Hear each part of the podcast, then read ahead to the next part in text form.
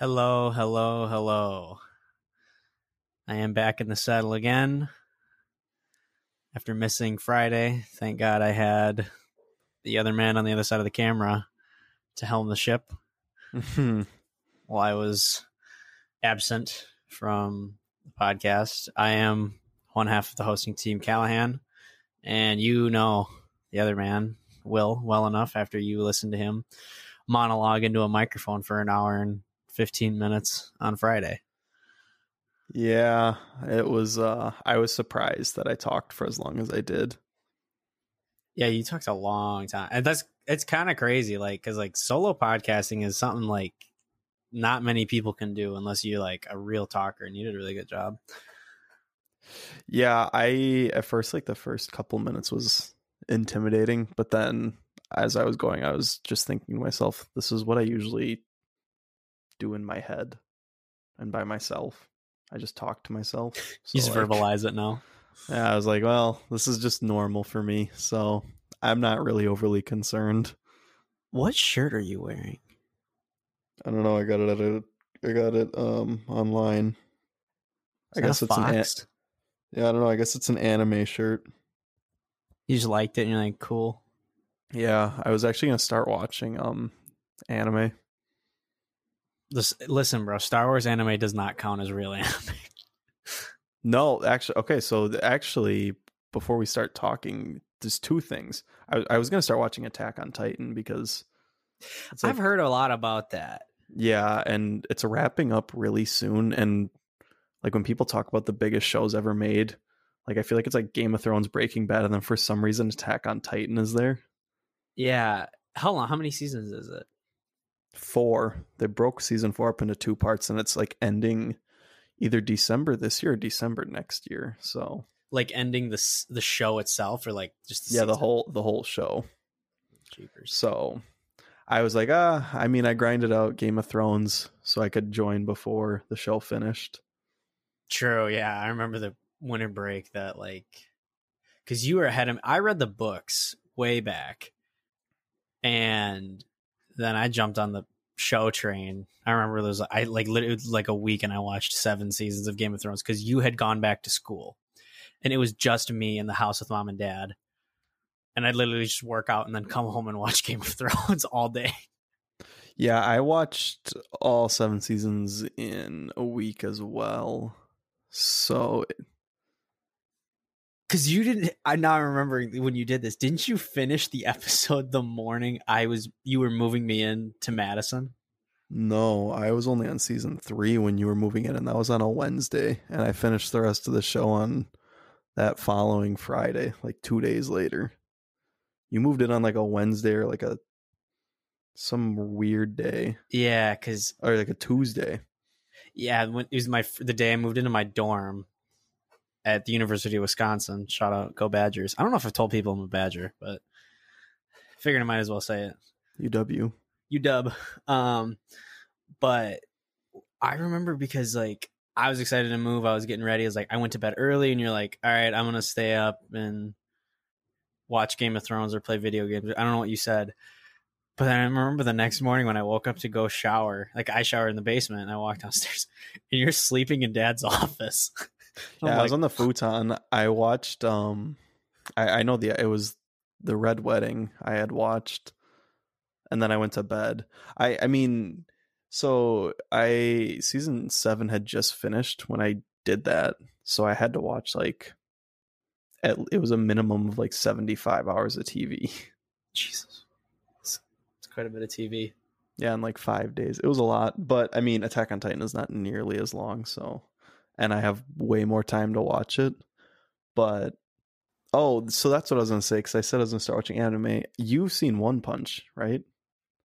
okay, I have watched episodes of One Punch with my friends, because like they all love One Punch, the One Punch Man, and I think it's hilarious. I watch it from time to time. I, my favorite character in is his name's Mumen Rider. He's literally just biking all the time. Whenever you see him, he's just like going hard, like biking. But I don't know a whole lot about it at all. I I just saw this like 10 minutes ago before I called you. Um the the animators for One Punch are doing Star Wars Visions. Oh, bro, this is gonna be so good. Yeah, I I don't know if what I saw, like I, I saw like a video then, and I didn't know if that was the because I saw like the pictures that were being drawn for the Star Wars animation. I don't know if that's like actually official or if that's just fan drawings, but I know that the One Punch animators or someone from One Punch is doing part of Star Wars Visions because I don't know if they're using the same anim- animator for every episode. I'm so excited for Star Wars Visions. Yeah, I am too. I think I I honestly think that'll be really really good, and that comes out in like I think after Bad Batch ends, that's when it comes out. Yeah. When do you think you we'll see a trailer for it? Probably if Bad Batch is 14 or 16 episodes long, probably at like episode at the halfway point. You think they'd release it like at the end of the episode or something? So like stick around for the trailer. Do you think they just drop it on YouTube? They'll probably just drop it on YouTube. I mean, it's the same thing with Marvel and the Loki show. If Disney Plus was like, if they're smart, like, because think about how like, okay, so streaming is essentially replacing cable television. Like, no, but like, I won't ever own cable television to be on like, to be honest with you, because like, the only reason I'd ever get it is for sports, but you can get it through ESPN Plus, and there's like a deal with Hulu and ESPN and um, Disney Plus that you can, um, you can get all of those for like a really low rate. So I feel like if Disney, because like think about like when I just remember watching um, some Major League Baseball game in my dorm freshman year just to see the Last Jedi trailer that was like hmm. released in between whichever innings, like because like a lot of times like in shows like on Disney or like other like networks like ABC like all right stick around after this episode of insert TV show name for the new trailer of Star Wars Visions. Like it'd be kind of cool if like Disney like would have it like all right after like on today after the Bad Batch episode comes out like we'll or like at this time on the day the Bad Batch episode trailer comes out we're gonna put the trailer for Star Wars Visions on Disney Plus for you to watch that. I don't know. I just think it'd be kind of Yeah. cool. It would be, but honestly, they probably won't. They didn't do that with the Clone Wars trailer. They didn't do it with the Bad Batch trailer. No, they should hire me. I could make them a lot. I could make them a lot more cool. But Yeah, you probably could, but um, I mean, I don't really know. It's it's something that I'm like going to be super excited for when it comes out, but I mean, I don't. I know they they said it was going to come out in the summer, okay, but I don't know when during the summer because because the Bad Batch is supposed to go on for a minimum of 16 episodes, but I don't think it's going to be a full season like the Clone Wars. So hmm Who knows though? I mean, I if if I do watch One Punch, I don't know if I will. I'm always hesitant to watch anime, not Star Wars anime, because that's like actually going to be anime because it's Japanese like anime creators and they're actually going to be drawing it out. So, yeah, I don't know. I've, anime has a weird anime has a weird community. So, Yeah, it's like honestly like it's this this the stigma behind anime, but I feel like anime is becoming like a lot more widely accepted. it's becoming Um, more socially acceptable.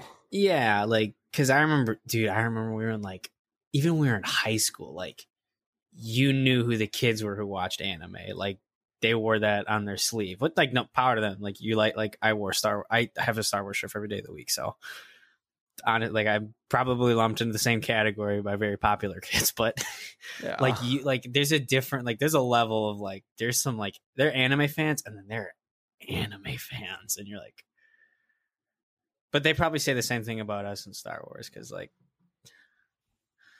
Yeah, but I mean, I I could talk about it forever. there's there's this one anime show. It's called One Piece, and there's it's still airing, and there's a thousand episodes of it.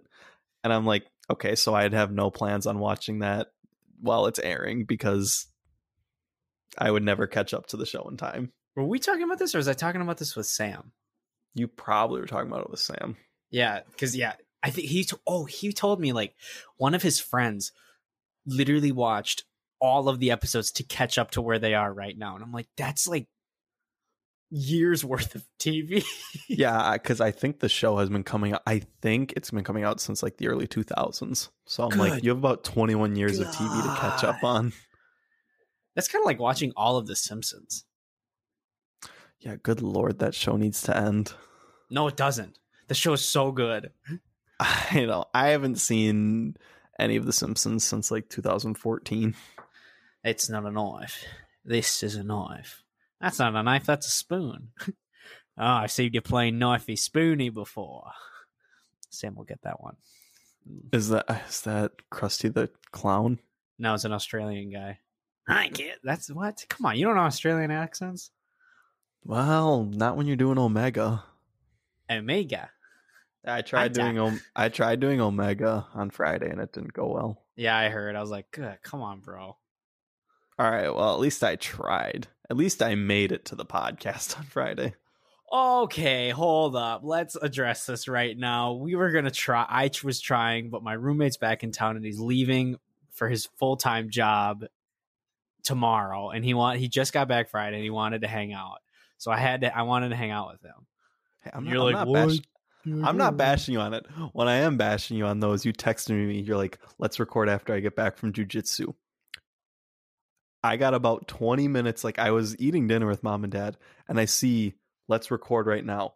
22 minutes later, we can't record. You're gonna have to find someone else.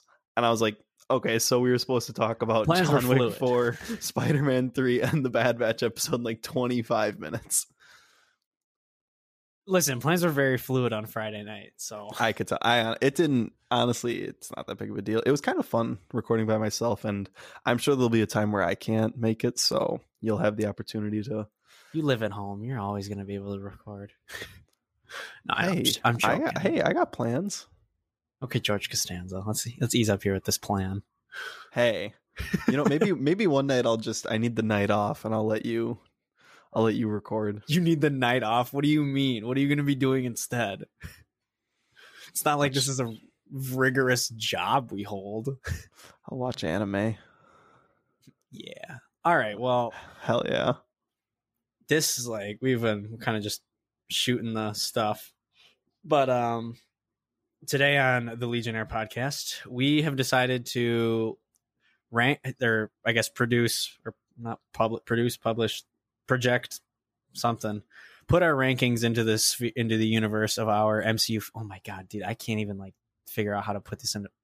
You're We're gonna tell you what our right. MCU rank list list. You miss one recording, you forget how to how to do this. all of the MCU movies. We're gonna tell you from one to twenty two or twenty three where they land. We're ranking 23 MCU movies. Good God, that took way too long. I should probably just retire. We had a good run. Why did 11 episodes in. Rest and Cal is and Will is no longer with us. I am no longer with us. Well, let's tell that story at some point. But Yeah, nobody's going to get that joke. maybe mom. Maybe, mom. But um, So it's 23 movies. So do you want to? Obviously, we got to. St- we can't start with number one because that's No. no fun. Yeah, because then it's like we're gonna get to the end. Like, because right now, like we were just talking about this. A lot of these movies we've seen like once, and it was a long time ago, and we probably didn't. We liked it, but it wasn't something that blew our socks off. So like Yeah. we haven't seen it since. Um, Um, we're go. gonna. It's all the Marvel Studios movies, starting from Iron Man, and then leading up to their most recent movie, which was Spider Man: Far From Home. yeah, should have been Black Widow like five different times, but whatever.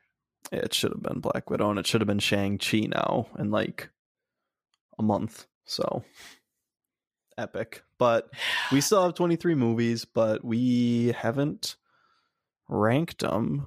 But we'll start off with Dead Last 23, which I have talked about before very briefly, saying how I absolutely just despise this movie and do not enjoy it. and that's why I didn't see the movie because you hated it.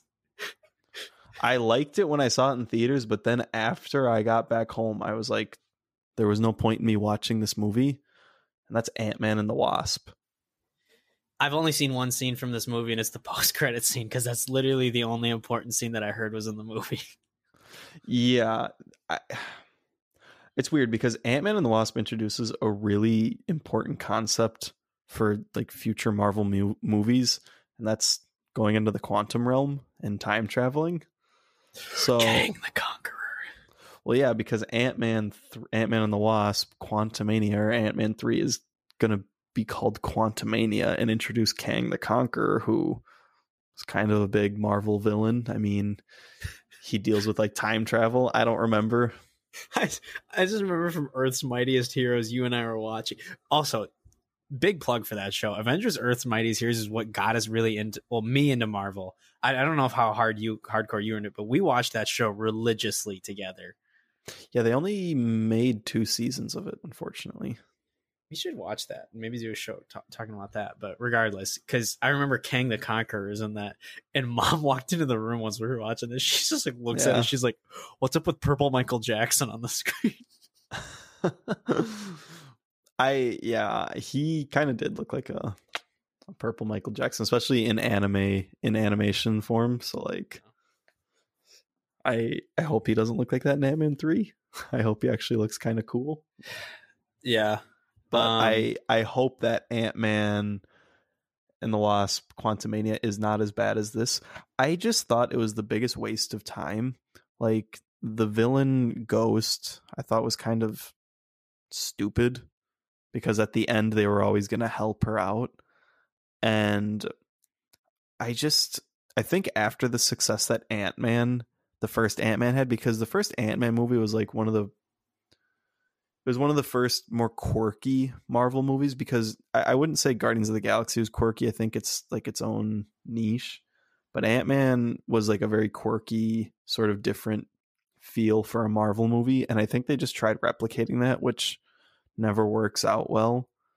So it just it, it just felt like a big waste of time when I was watching it. And I just there was only really one scene that warranted it, and that was the end credit scene and I mean, I like, I like Hank, Hank Pym, Scott Lang, and I I really like Janet Van Dyne, but I mean, it, it just was a bland movie in my opinion, especially when it came out because it came out after Infinity War, and I think it was the first movie. It was the movie preceding Endgame when like it was released, so I was just like, I, I don't care honestly. Oh no, that's that's a lie. It was the first movie following Infinity War that came out. But Ant Man and the Wasp, I, I could make a whole episode talking about why I don't like it, but honestly, just to sum it up quickly, it's a big waste of time. I really just don't like it that much. But yeah. I don't have anything to say about it because I didn't see it because you hated it. It, it was blah. But we'll go on to I was gonna say bigger and better things, but honestly, number twenty two. So him and I, Cal and I have not shared our lists. We both made our own lists for this, but I'll let him share his twenty two, and then I'll do mine. so for my 22nd um, movie on the list, I chose Captain Marvel, and I need to say this, preface this right now. It is not because I hate women superheroes. I thought she was. I thought Captain Marvel was very well done in Endgame when she when she showed up. I thought she was done very well. She was used very sparingly, but in her own solo movie, I was so bored the entire time. She was like so stupidly overpowered. I remember watching this. I'm like, oh, she's gonna completely mop Thanos on the ground, and this is kind of dumb because like it's fine. Like honestly, like her power is ridiculous the way it is. Um, I know you're mad about the whole Marvel thing. I didn't really care that like the Kree were the bad guys and the Skrull were the Skrulls were the good guys because I know like up until like this point, like the Skrulls were always considered the bad guys, and then the and this like the Kree are the bad guys. So that was kind of interesting. But like I like it just felt like I was watching a corny ad for like um like a really corny ad half the time. It's just like seriously, like this is how you write some of these women. Like it's so boring. Like you, it looks you'd like ham fit like like throwing lines at them. Like just say this, say this. Yeah, yeah. People people will cheer if you say something like this. It's like dude, like, because I don't know who wrote this movie, but I don't like. I have a very strong feeling on like when writers write movies. I'm trying to look at who wrote this movie right now. Okay, Anna Boden wrote it, and then Ryan Fleck, and I don't know who Geneva. Okay, so women wrote this movie. Good, I'm glad because I don't know. I just wasn't a fan of the writing because there have been issues like with other movies before, like where men are writing lines for women that just doesn't make sense, and they're like, it just it just sounds. Bad. They're like like I don't know. And yeah, then like, lines shouldn't be written by a committee. So exactly, it's just like it sh- it should be like from the heart. And half the time, like in that movie, I was felt like I was listening to people like give me a pitch for something. It was like, what is going on right now? And I don't know. I just thought she was a bland character the entire time, and I was so so Samuel L. Jackson, who's in mm-hmm. who shows up in this movie, plays Nick Fury. Obviously, he has both of his eyes at this point. So oh, yeah. the whole speculation was like, "Oh my god, he's going to lose his eye," because we know in Captain America: The Winter Soldier, he says last time, or I don't know, maybe, maybe it wasn't Winter Soldier, but um, he I just remember him saying he's like, mm-hmm. "Last time I trusted somebody, I lost an eye." So you're like, "Oh, that's a cool story." So you see it in the like we saw in the like trailer, he had both of his eyes. Like, oh, he's probably gonna something's gonna happen. He trusted somebody. They used it for a stupid joke about a cat that clawed his eye. I was so freaking mad when that happened. I don't know.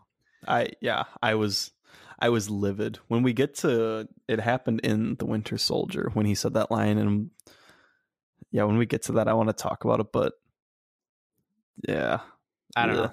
Captain Marvel it's it's not because I do eh, because you hear like guys like guys go online they're like Reddit armchair quarterbacks. Oh well, I mean, um, they're just overpowered her because she's because she's a woman. It's like, well, if like you examine how she got her powers, even if a guy had those powers, he'd be overpowered too. So like, you can't really just say, oh, so they just gave her all those powers because she's a woman. It's like, no, it's like women. Can, hey, man, newsflash: women can be really powerful superheroes too. It's not just the yeah. guys who can do it. It's like the whole Rey's a Mary Sue argument. It's like, well, Luke Skywalker was kind of a Mary Sue up until Vader cut his hand off. Just want to say that. Sorry. Just Controversial. A, just a little bit. I mean, Star Wars has had plenty of Mary Sues. And yeah. I mean, if you want to complain about people like superheroes being overpowered, you can look at Superman. Yeah, he's has really like literally all of who has all of the superpowers you could have yeah, I don't know. I just thought Captain Marvel 2 was boring. It, I, half the time, like the sets look like they were like ripped straight from 1960s Star Trek. I love 1960s Star Trek because it fits the time, but it doesn't fit in 2018, 19, whenever it came out. So yeah, I, I think it was. Yeah, I don't remember. I've talked way too long about Captain Marvel. Let's hear your 22nd MCU film. 22nd for me was Thor: The Dark World, Thor 2. I I think I saw this movie twice. I saw I've seen all of these movies when they've come out in theaters, but I was a kid when this first came out and I loved it and then I watched it again like 3 or 4 years ago and I did not like it at all. I thought it was very boring. I I didn't I the villain's name was Malekith. I had to think about that. The only interesting thing it did was introduce an Infinity Stone. That was it. I couldn't tell you really anything else about this movie. That's how boring it was to me. Should I just jump in and say that's my the one I have just above Captain Marvel at 21? Yeah. Yeah. Yeah, I don't have a whole lot else to say besides it's really boring. The only reason I think I ranked it up is because Natalie Portman holds a special place in my heart. I have an enormous crush on Natalie Portman, but yeah, I think Thor: The Dark World is blah. That's my 22, but that's your 21. Yeah. My 21st yeah. movie is um the first Thor movie then. Really? So yeah, so when I was like going through and making this list, I was like thinking to myself like as I was writing it out, I was thinking to myself, okay, so like if I wanted to sit down and watch a Marvel movie like because I mean, it's also just based off of my how I enjoyed the movie, but also like would I watch this movie again? And like while I was doing it, I was sitting and I was thinking about Thor and watching Thor when like he goes back to Earth and like he's like trying to find himself is just like not that enjoyable to me. But that being said, spending time on Asgard in the first Thor movie was really enjoyable. Like the setting that they provided for what Asgard was like, it being sort of a futuristic yet medieval city I thought it was like a really cool concept. I think the soundtrack for it is great as well. And I mean, it introduces it sort of is like the foundation for like all the Thor characters, which all the characters in like the Thor trilogy are all really interesting. And like the only three that like I really talk about that I like are well, actually that's it's four, and it's um Odin, Thor, Loki, and then what's his name? Dr. Idris Eric Elba. Selvig? Oh, No, Idris Heimdall. Elba. Heimdall. Heimdall.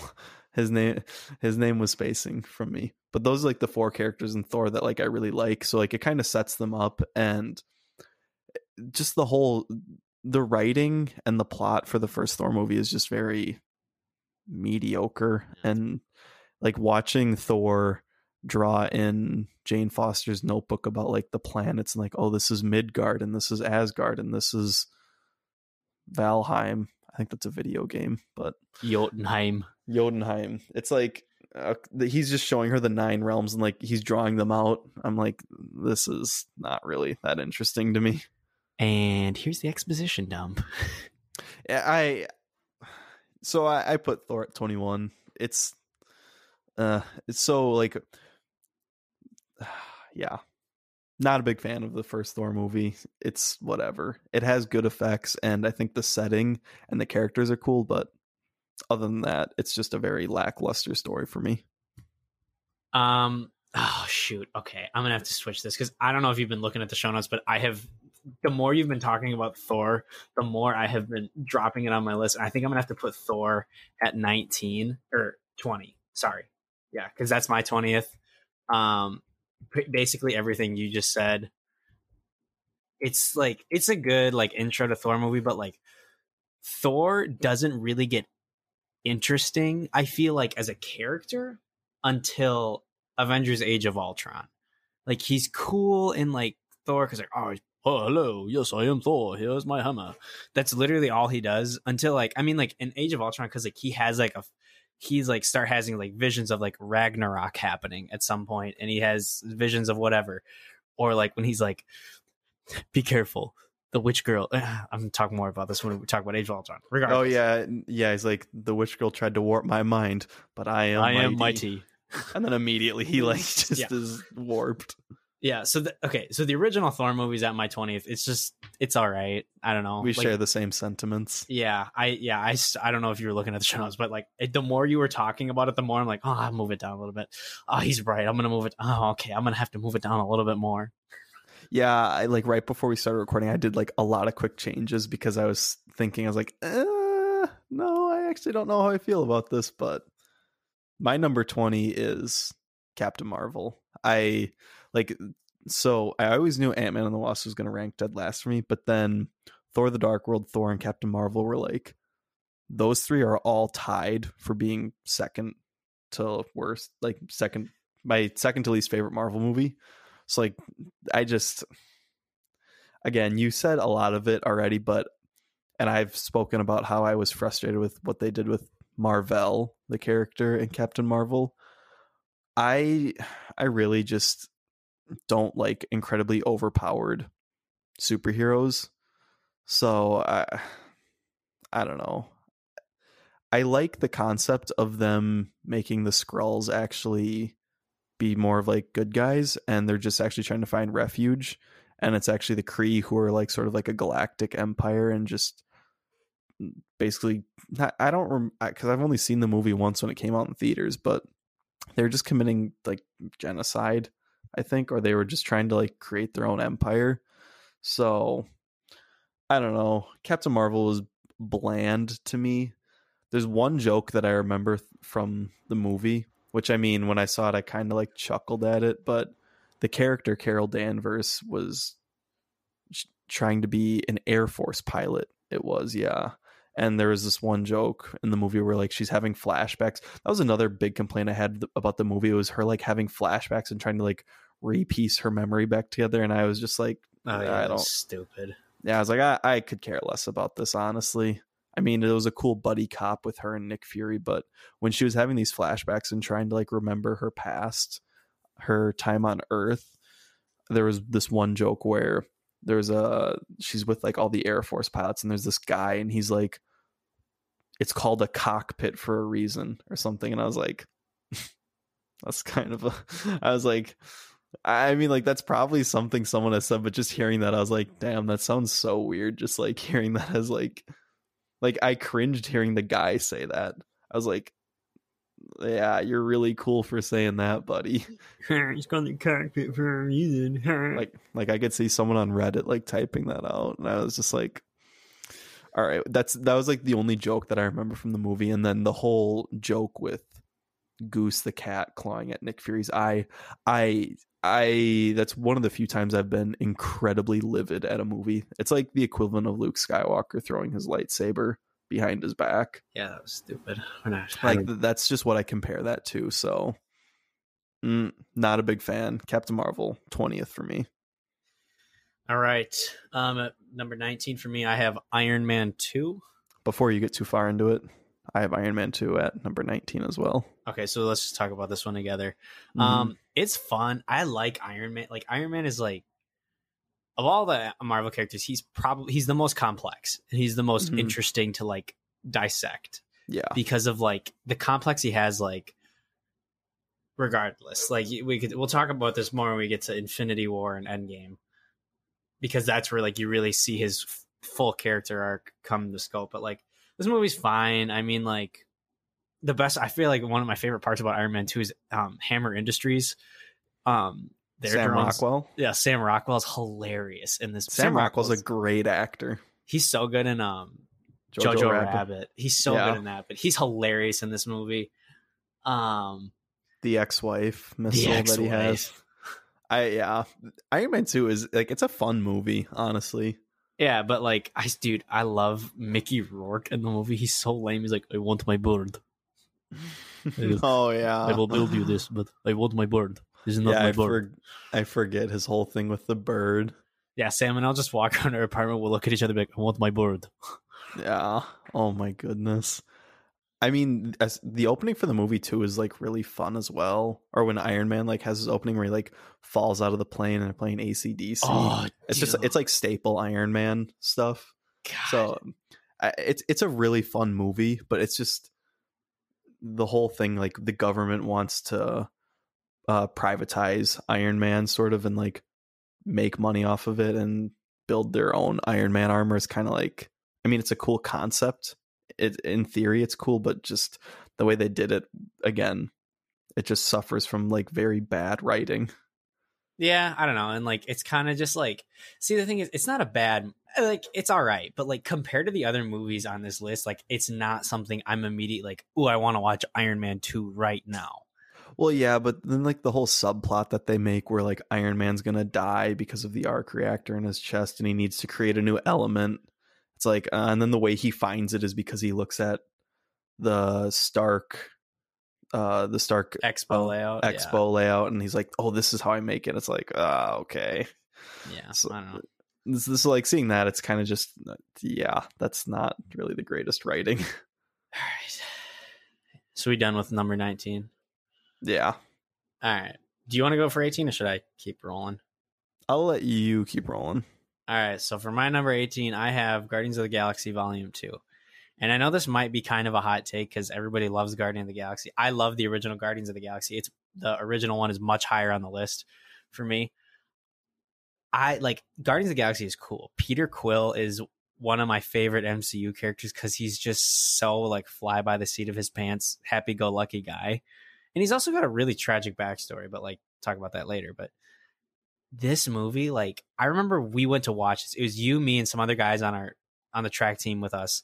Yeah, there was a lot of people. There was like seven or eight of us when we went to go see this movie. Yeah, there's a good time. and it- our everyone's reaction was all over the board. Some people were like 10 out of 10 I loved it and some people we're like, this is stupid.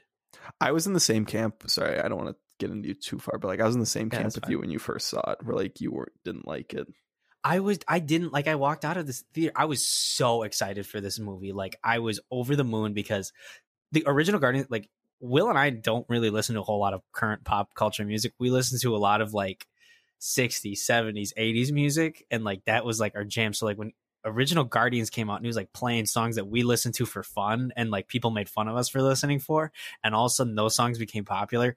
We were like we felt vindicated. So like this movie opens with Brandy playing, and I like immediately were having flashbacks like being kids eating dinner at the dinner table and mom playing the song Brandy over the um the like the stereo system or whatever. I was like, oh dude, I love this movie. But like after a while, like up until halfway through the movie, I didn't know what the plot was. Like I'm like, what are we doing right now? And like everybody in that movie had a had to tell a joke like literally like it's like it was literally like hey you get to you get to tell a joke. All right now you know you get to tell a joke. Now it's like drax you tell a joke. Now alien lady t- you tell a joke. Peter quill tell more jokes. Gamora you tell a joke it's like dude like this isn't f- like y- you can't be just like making everybody comedic relief because then it gets stupid.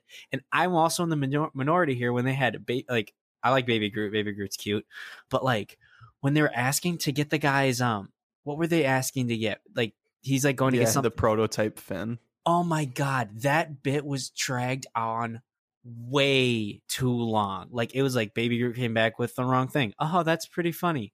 Then he did it again, and then for a third time, and then a fourth, and I think a fifth time. And I'm like on the fourth time and the third time, I'm like, okay, that was enough. And at the fifth time, I'm like, this isn't even funny anymore. Like I'm mad. Like this is stupid.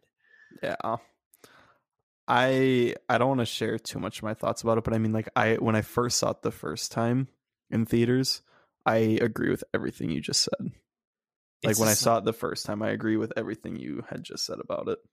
but there's a good like there's but there are redeeming qualities of it like peter like he finds his dad it's his dad's ego the planet but it's really like he's like oh you're my dad and like he kind of like has um i guess um disdain towards Yondu for capturing him as a kid and like keeping him but like you see him and he and Yondu like they get their like time together and like when Yondu dies it's really sad because like he's like that man made me your father, but he ain't your daddy. It's like I'm your daddy or something like that. And it was just like he's like, yeah, you're my dad, and then he dies, and it was really sad. And also Yondu's really cool when he's whistling and he's shooting his arrow through people. I don't know, Yeah.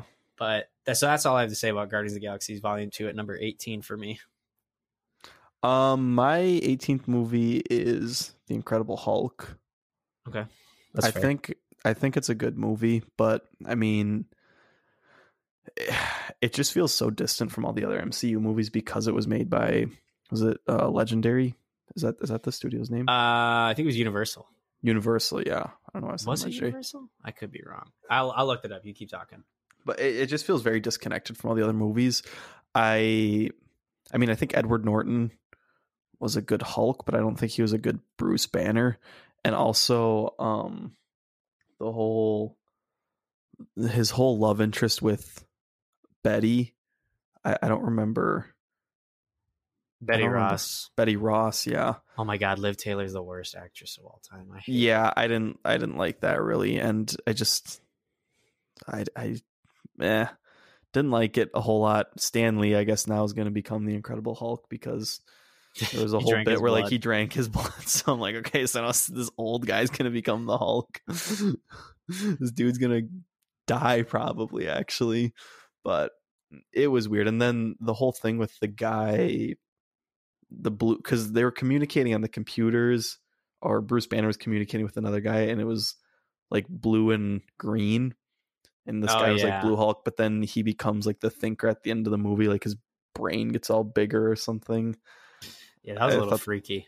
yeah it was the only the only redeeming quality for me in this movie was abomination i thought it was i really liked That's him the only redeeming quality. Okay, um, Incredible Hulk's a little bit higher on my list, but I just want to. You could t- not- continue saying. I like Abomination. It's not the only redeeming quality, but I mean, like the guy, the actor who plays him, I think is really great. And just the one action scene where uh, Bruce Banner's on like that university campus and that Oh, whole fight scene, I think that's a great scene where he's inside the glass and they're shooting smoke or gas grenades in there and he like turns into the Hulk. I think that's a great, great scene. But I mean, pizza time. That's from Spider Man 2. I know, but he brings pizza in. Remember, he's in the computer lab, and the guy who he gives pizza to turns Oh. out to oh. be Peter Parker's science teacher. That's called continuity. Nah, Big, big, big guy. I I, don't, I didn't remember that. I don't know. I it's the it's the Incredible Hulk. I think they could do it a lot better now. I I don't know. The farther they get into the MCU, movies. I think it's more difficult for them to make a Hulk movie now. Mm, I So- disagree, but I'll talk more about that when I go to mine later. But Hulk at number 18 for me. All right, so for my number 17th, I have Spider-Man Far From Home. Um, I actually just watched this very recently for the first time. When it came, I because after Endgame came out, I had extreme Marvel fatigue. I was like, this was a perfect ending to your. I I kind of wanted the MCU just to be done, like just stop, done, f- complete, fiend, roll like cl- roll credits, shut the curtain, everything's done because it was so good. And like, I'm like, I don't want to watch any other Marvel movie. Like, cause like Thanos is dead, Iron Man's dead, Captain America's dead. The only one I was like, the only thing I could like, I was entertained possibility. I was watching another Thor movie because I love Thor after what they did with him in Thor Ragnarok, which we'll talk about later because that's very high on my list. But, um, so I like, cause then Far From Home came out a few months after, uh, Endgame, and I just didn't see it. Because when did it come out? Did it come out in like 2019? Yeah, it came out in July after Endgame. Yeah, I didn't even. I have. I just watched it when I was on a flight home from Turks and Caicos. I was like, oh, I guess I'll watch Spider Man Far From Home, and I watched it. I actually really enjoyed the movie. It's is is an is an entertaining movie. Um, I think Tom Holland does a good job as Spider Man. Um, I really like um, oh, who plays MJ? What's her name? Zendaya. Zendaya. I think she does a really good job. I love Ned, the guy who plays Ned. I think he's you and I talk about Ned all the time. Yeah, Ned is funny. Ned's funny. Um I really loved Jake Gyllenhaal in this movie playing like Mysterio cuz like I know Mysterio is supposed to be like a mystic arts thing guy da da da da and I I the the face you're making right now is telling more to me what I like I think from the face you're making right now it looks like you wanted Mysterio to actually stay a little bit more true to his comic book origins. No, he was fairly true to it. I my far from home ranking isn't that far off of yours right now, but Okay. I- I'll let you keep going. I have thoughts about this movie.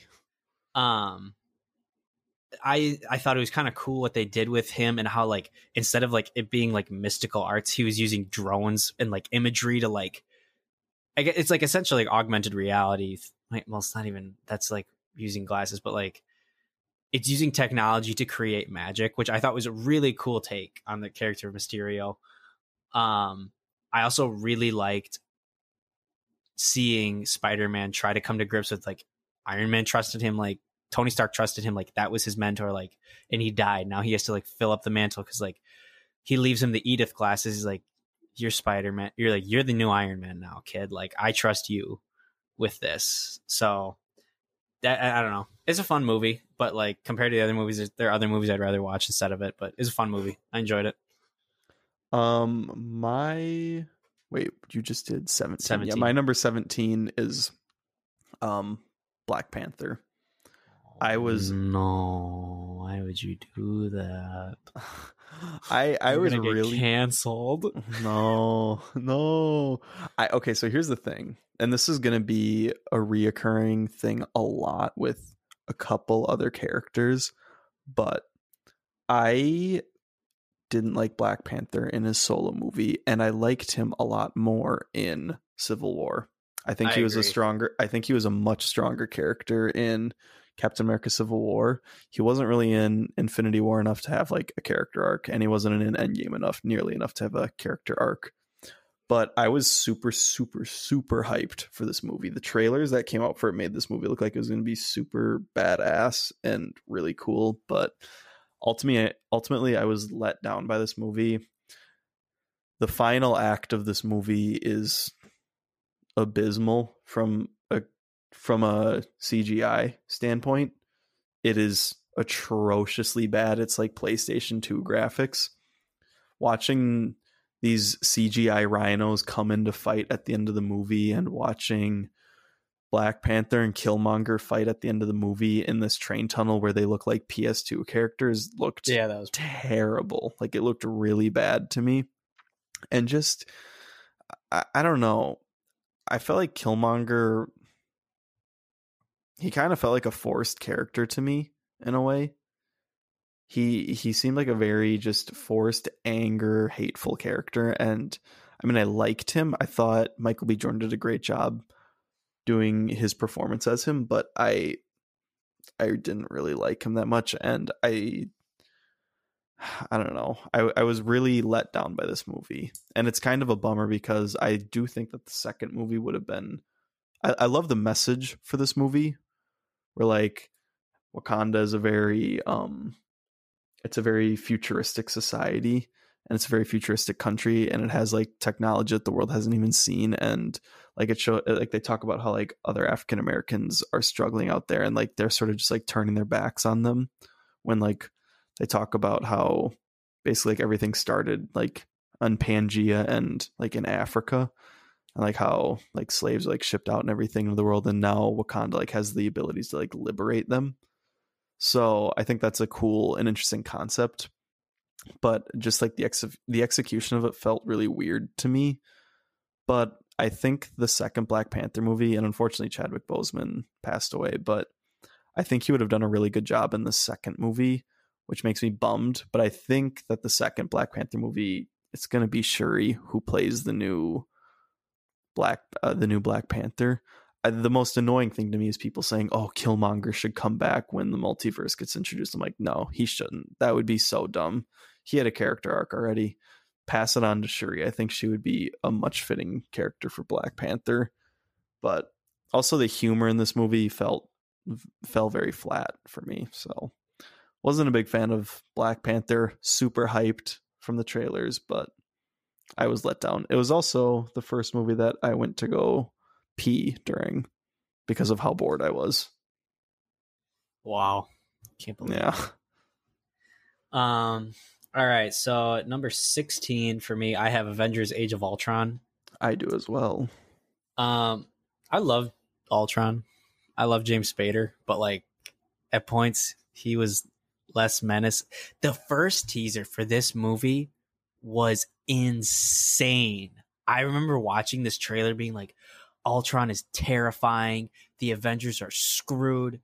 And then the movie came out and Ultron was making corny joke. He's like, if I could vomit in my mouth, I would, but I can't. But I wish I could vomit in my mouth. It's like that's not what Ultron would say, but okay.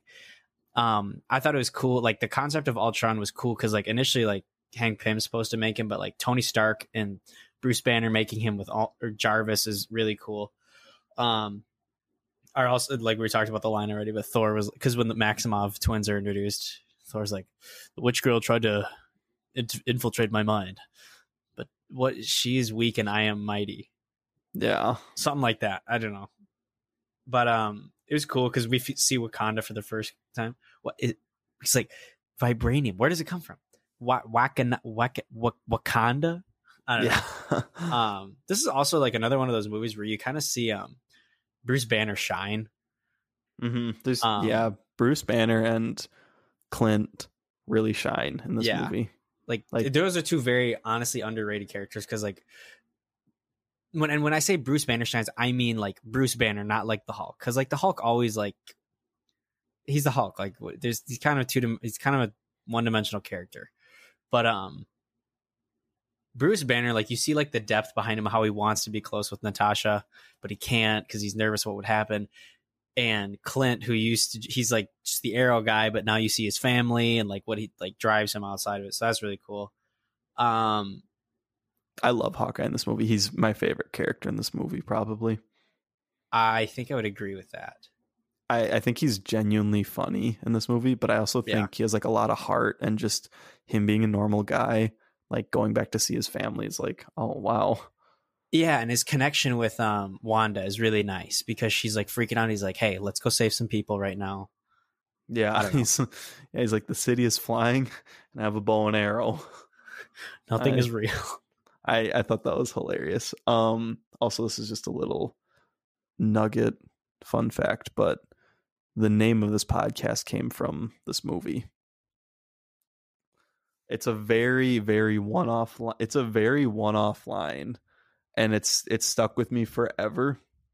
But um there's a part where after ultron like makes his first appearance and the avengers like have no idea what's happening and he's like in this first prototype form he flies away and he escapes and thor goes like he flies around new york city to find him but we don't see this on screen.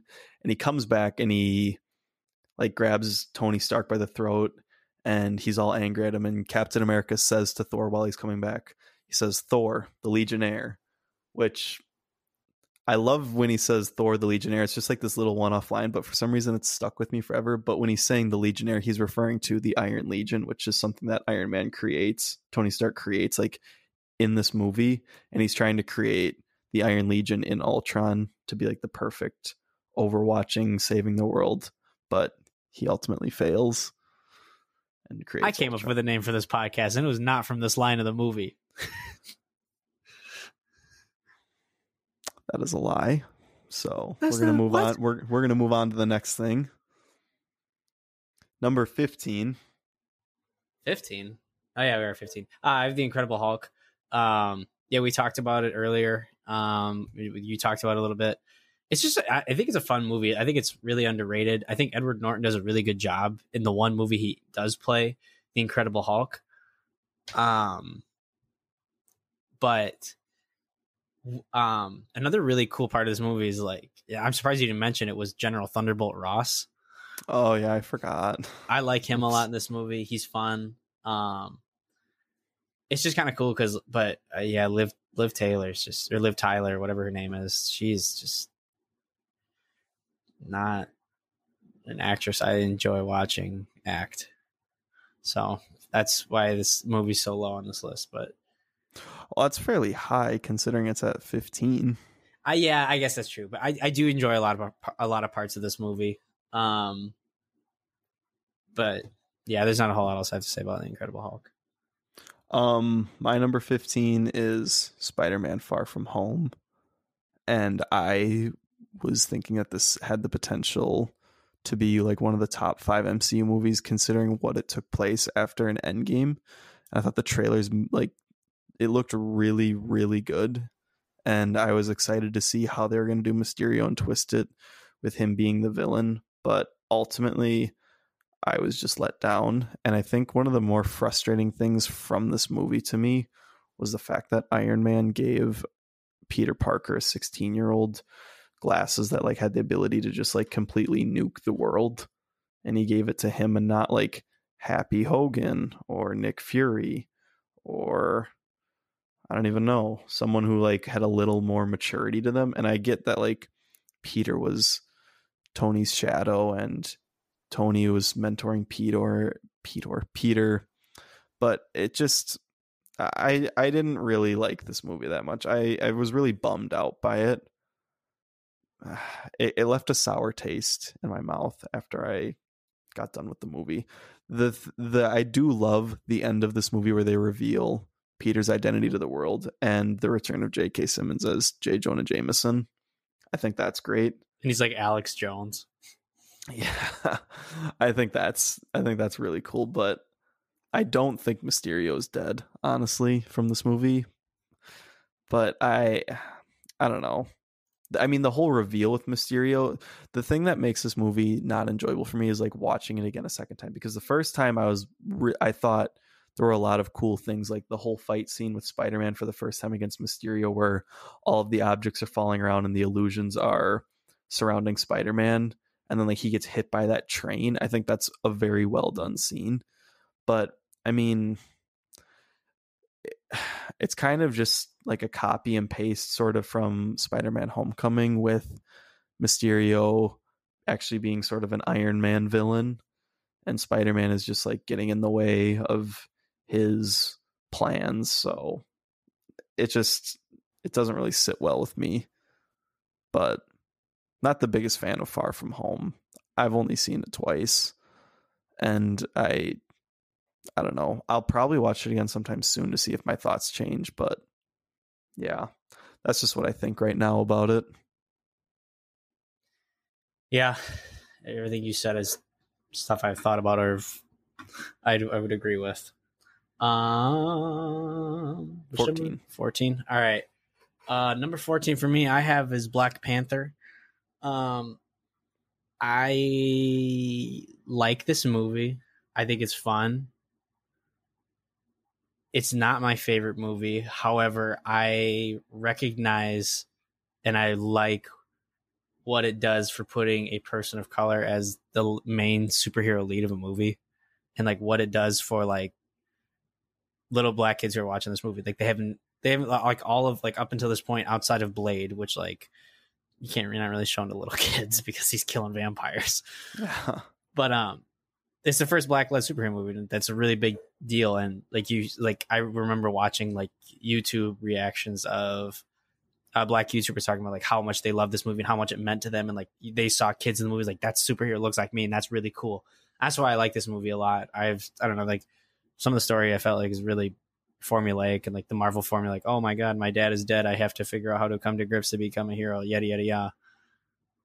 That's that, but like honestly, like that, I just I really enjoy this movie for like what it like how it like pushed the the a whole. I guess not. What am I trying? The, not the studio, the the space, the the industry forward. Like Mhm. like having like non-white people can lead superhero movies. It's not like I don't know. It's kind of it's similar to like how Captain Marvel is like the first, I think it was the first female-led superhero movie, which is really good. Um, I don't know. I just think we need more of that because there are a lot of other people on planet Earth besides white people. So it's kind of hard to imagine that all of superheroes are white people, and they're probably not. So I don't know This is true. that's really all I have to say about Black Panther because everything you said is stuff I I've agree I agree with what you said, but I just think societally like this movie did so much and that's why I respect it. I wouldn't like I it's not my first go to movie to watch, but like for other people it is and for like really strong reasons other than me saying I just wasn't a fan of the story like for them it's like this person like this is something I someone I can identify with. So that's why they want to watch the movie. That's why I, I, I love and respect that. hmm But yeah, that's my number 14. Mine is my 14th movie is Doctor Strange. Uh, same thing with Black Panther, where I had said that he wasn't my this Doctor Strange. Doctor Strange's solo movie is not my favorite version of him. My favorite version of Doctor Strange is Infinity War. Doctor Strange. I think he's just kind of a bland, again, simple, formulaic character. He's similar to Iron Man, I think, a lot in like his solo movie, where he's very narcissistic and egotistical, and then like it takes some tragic accident that happens to him become for him to become more selfless and understand that like the world is a bigger place and he's not like the center of the universe. So it's the performances are good in the movie, but I mean the villain it's very lackluster and you forget him fairly quick, I think. Like Kaecilius and Dormammu, it's like uh yeah, wow, that's that's really cool. But I mean it introduces some very cool concepts with just the world of magic and sorcerers using like um the mirror dimension and all their like the effects and everything that happened in the movie for it being like not really supernatural because the second Doctor Strange is supposed to be supernatural, but like it being more of like a magical mystic sort of movie, I think it is a very good introduction for it, but just kind of falls flat again with it being another cookie cutter movie. Um, I agree. Um, I have this at my number 13, so I might as well talk about it now.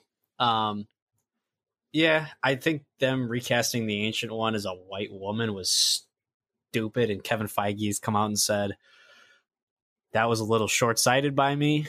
Um, because they essentially just whitewashed the ancient one and they made him a woman. It's like, look, it's a woman, and he's like, I, I don't think I should have done that. I probably should have stuck true. I thought what I was doing was revolutionary. Then, 2020 hindsight realized it was not a good choice at all. So Yeah. that's really all I got to say about Doctor Strange as well. So, what's your Um, number 13? My 13 is Ant Man. So I had said earlier when I talked about Ant Man and the Wasp how I tried to copy the quirkiness, but Ant Man, the first one, is a very quirky, funny movie.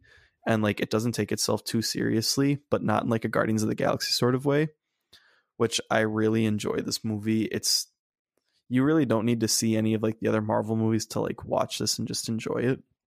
It's just a fun, simple heist movie. And I mean, none of the characters are like stand out. I, I feel like you don't really hear people say that often. Oh, Ant Man is just so great in his solo movie. It's like, yeah, he's good. It's a it's a fun movie. Um I I can't not talk about him, but Luis, where he goes on his story rant, is hilarious. Like, I think he's unbearable in Ant Man and the Wasp because they realize how funny he was from this movie. Where like he's picking up Scott out of prison, and he's like, "Yeah, my mom died, and my dad got deported, but I got the van." It's it's just like simple, funny things. And when he goes in like his storytellings about like where did you get this information from, and he He's the like, I knew this guy. drums start playing in the background. Yeah, he's like, I knew this guy who knew this guy, and it's just it's hilarious things where he's like, yeah, it's just Luis is really really funny in this movie, and so are all of the characters. Besides, I mean, Hank, who wasn't really supposed to play like a funny character, but I think this movie was quirky in a good way, and it was just a fresh take for like a heist movie, even though it was the same cookie cutter thing similar to like Doctor Strange, where Doctor Strange was a cookie cutter, but it introduces good characters, but it's still like sort of like the same story, just with a different coding around it. Same with Ant Man. It's like the same story, but it's a heist movie. So it's it's a fun movie. I really enjoy it, and I think it's way better than Ant Man and the Wasp. Yeah, I also have Ant Man at number twelve, so I might as well just launch into that. Um, yeah, it's a yeah, it's fun. I just think it's funny. It's cool. I'm really glad they chose Scott Lang to be the Ant Man instead of Hank Pym because I initially was like, oh, I want to see Hank Pym, but then I was like, I think Scott Lang was a perfect choice because he's like, he is his character is like kind of fits more into the MCU. Like he's a misfit who needs to grow and learn, and I don't know, grow up. I also love Michael Pena in this movie as Luis. He's so funny. um you kind of took everything I was going to say about this movie, and you already said it. So, yeah, Scott. Have, yeah, I was going to say Scott is he's he feels more of a flawed character than Hank. Like eh, eh, eh, it, it feels like there's more character development, especially from the comics with Scott than Hank. So, my my twelfth movie was the first Avengers movie. I've soured on this movie a lot as time has gone on. I mean, it's competent and it's a great first team up movie. Like, I think if you're trying to do a team up for like characters, I think this is what you should try and stick to. That being said, I've just, as time has gone on, I have not enjoyed it that much. I, I think Thor is kind of a boring character in this movie. I also think Captain America is fairly boring as well. And I understand that like some of these characters still have to adjust and everything, but just seeing what comes after and what follows these characters just really really bums me out and bores me a lot. I think the only really standout character for me in this movie um I mean, I guess it's probably Iron Man. He puts all of these movies on his back. So that's all I really and Joss Whedon has soured on me as well as a director. So yeah, I have Avengers at number eleven. I, I agree. I think I don't personally. Um, after hearing more about Joss Whedon, I don't like Joss Whedon like at all. And after watching all the other MC, like seeing all the other MCU movies, and like the original Avengers is like actually kind of lame. Like the coolest part in that movie is when Iron Man lands in Germany, because like because that's when Loki shows up and Captain America's there, and all of a sudden like shoot to thrill comes on the speakers and they just crank up and like the overrides on. They're like, and you just hear because like Natasha's flying it and he just says, "Hey, darling, did you miss me?" She's like, "Oh God!" And then like he lands in and he shoots. I don't know. That's cool, but like everything else is just like it's really like because it's the first superhero team up movie. That's why it's so important. But like compare like after like what you see comes after it, it's just really underwhelming. Yeah. Um, my eleventh movie is Captain America: The First Avenger. So now 11, 11 through one are all most. That's nah, eleven through six. Eleven through yeah, 11 through 6 are all fairly close. Like they're all very very good movies. I'd say like they're 8 out of 10 movies. I really enjoy them. 8 9 out of 10 movies. Um the first Avenger, Captain America the First Avenger, it's a very very strong introduction to the character of Captain America and he's just that trying to do the good good guy, do the right thing. I love Steve Rogers and just seeing his arc throughout the MCU and sort of him always being that rock where he does the right thing no matter what. But I mean it's a it's a simple just fun action introduction to Captain America. Not a whole lot for me to say with it. Yeah, yeah, I agree. Uh, Captain America that that one's a, f- a little further up for me. Um, but my number ten is Iron Man three. Um, I really like this is like a, a really like good movie, but it's not a good MCU movie. Like like at the end of the movie when he's blowing up his suits, he's like, "I'm more than the suit." Like, yeah, it's it's good sentiment and all, but like, you're also Iron Man, and we need those suits. Mm-hmm. So I just it's a really entertaining movie, and I like how they bring Iron Patriot in, um, and it's Rhodey. Like I like that, um, because like it's Norman Osborn in the comic books, but like you know sometimes you got to alter stuff for, uh, I guess like storytelling purposes. But it's a good movie. I think the switch out of the Mandarin f- being Aldrich Killian instead of the Ben Kingsley character was little cheap. Um. I wasn't wasn't really a fan of that, but um, I just love the message. Chinese fortune cookie, American made. it's like I don't know. It's a, it's a fun movie to watch. Uh, yeah. Robert Downey Jr. does such a good job because like it really tackles like PTSD. And it's kind of funny because like in the movie, like the little kid who's the potato cannon kid, he's like, "Are, are you okay? Do you have PTSD?" And he's like, "Shut up, kid! I'm going through something right now." yeah, the I don't know I don't, Hartley is that the kid's name? Um, I don't remember. He shows up again in Endgame. Yeah, but like nobody really knew who he was right away, and then you had to like think about it, and someone was like, "Oh my god, it's the kid from Iron Man 3. It's like, ah, it's like, okay, Oh yeah, cool. He doesn't look anything like he did, so whatever. yeah. But um, Um, or were you done? I'm just trying to think. Uh, I don't know. Happy Hogan's. I Jon Favreau's. He's there's like Dave Filoni tier of creators, and I think I'd put Jon Favreau like he's either on the bubble or on that Dave Filoni level because he's so he's such a good actor too. Like in these movies, like whenever Jon Favreau shows up in these movies, I'm always laughing at something he's doing because like Mhm. he's like the head of security. He's like, hey, hey, buddy, you got a badge? You got a badge? Hey, hey, I'm the head of security here. You got you got you got to have a badge. Play, hey, keep keep keep the, keep the badges on. And like, happy, okay, calm down. Was like, hey, gotta be serious about the security here. Got to pull, pull, pull the badge out. I don't know. Well, that also is like sort of his demise in that movie because someone who doesn't have a badge sort of blows up and puts Happy on ice. Um, like my tenth my tenth movie was the first Iron Man movie. Um, I I remember seeing this movie after going to the dentist with Dad. Us three did. Yeah, we did.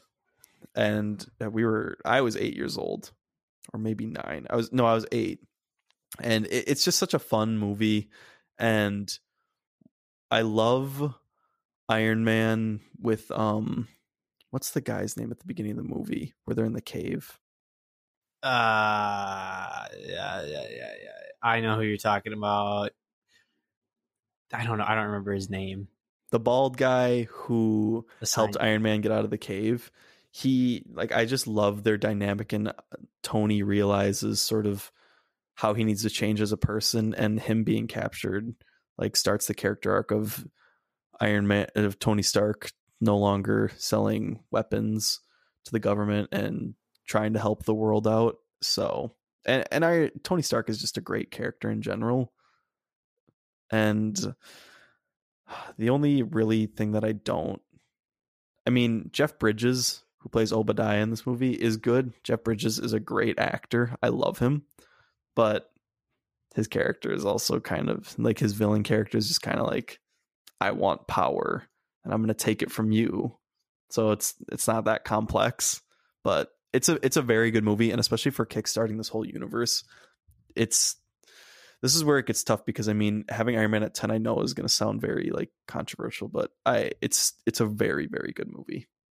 But there's other good movies as well. Yeah, I agree. I have Iron Man a little bit higher on my list. I'll talk about that later. But coming in at number nine for me, I have Spider Man Homecoming. Um, this is the first. I guess you see Spider Man in Civil War, but this is his first solo movie, and God, I just Tom Holland just nails because like up until like in all of the other like Spider-Man movies, like the Tobey Maguire and Andrew Garfield, like they say, well, he's not a high schooler in Tobey Maguire when Tobey Maguire plays him. Yeah, he is. And that's he is he? In the first one, he is. Okay, well, yeah. Tobey Maguire and Andrew Garfield don't capture like the high school essence because like Andrew Garfield's like 30 when he was playing a high schooler. It was weird looking. But like Yeah. Tom Holland looks like he could be in high school. And he really like captured that awkwardness of Peter, Peter Parker. And I also love, dude, Michael Keaton. Mm-hmm. Good God, can he act? He is so like the scene at the end of the movie when he figures out he's Spider Man. He's like, oh my God, I love Michael Keaton, and he's such a like interesting like character to have in this movie because he's like, we got screwed. We're gonna start taking stuff from people because like when we heard the the main char- the main villain of this was the Vulture, we're like, what? You're gonna go with the Vulture right away? And then it's like, oh, he's actually like fits really well into this whole universe. Um, but yeah, I just because there's always like the origin movies, but like this wasn't really an origin movie. This was just like a pseudo origin movie. Like we don't like obviously don't see him get bit by the spider, yada yada yada. Um, I don't know. I really enjoy this movie, and that's why I have it at number nine. My number nine movie is Guardians of the Galaxy Volume 2. I hated this movie when it first came out. I didn't like it at all. I thought it was a big waste of time and I like refused to watch it again. But then I watched it again like a year ago and I was genuinely surprised at how much more I enjoyed it. Like the things that still bother me in this movie are still the same. The humor I think is very obnoxious and it goes on for too long at points in time. But that being said, I love my the my two favorite characters in this movie are Peter Quill and Rocket. I think they have great character arcs. And I just the whole final act of this movie where there's just a whole there's a whole lot of this movie where I love and it just it feels like a family like heart movie. Like it, this movie has a lot of heart in it, especially with like Peter realizing like who his true family is, like with his dad in Yondu, and with the group that he's a part of with the Guardians of the Galaxy. I think are great. So, for those of you like who hate this movie and haven't seen it in a while, I would definitely recommend you watch it again because I think your perception of it might change, like how mine did. Because if I made this list when like I saw Guardians first, Guardians Volume 2, I would have that at dead last because of how disappointed I was. Because the first movie is amazing, and this one I was really let down by when I first saw it. But watching it again, yeah, the humor is still obnoxious, but I actually really enjoy like the odd, the oddball, and like just the weird setting of this universe, this uh setting for the Guardians, and I think it fits very well. And the fact that they expand it and just make it even more odd and quirky, I think fits very well. So, Guardians at number nine for me. Guardians Volume Two at nine for me. You talking to me when you said, "Oh, I think if you hated it when it came out, you should rewatch it. Maybe you'll like it." No, I mean some people rewatch it and like still don't like it, but one of my friends had told me he was like, if you rewatch, he he is like, I rewatched it and I actually liked it a lot, so I think you should, and I did. And I was like, oh, damn, never mind. I actually kind of like this movie. All right, maybe I'll give it a go. But um coming at number 8 for me, I have Captain America the First Avenger.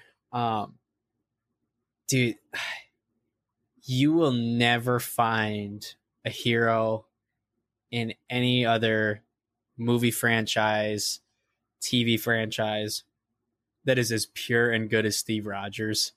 Like I just I love Steve Rogers in this movie, like who he is as a person, what he stands for. Like he's like this little scrawny kid. He's just getting the snot kicked out of him.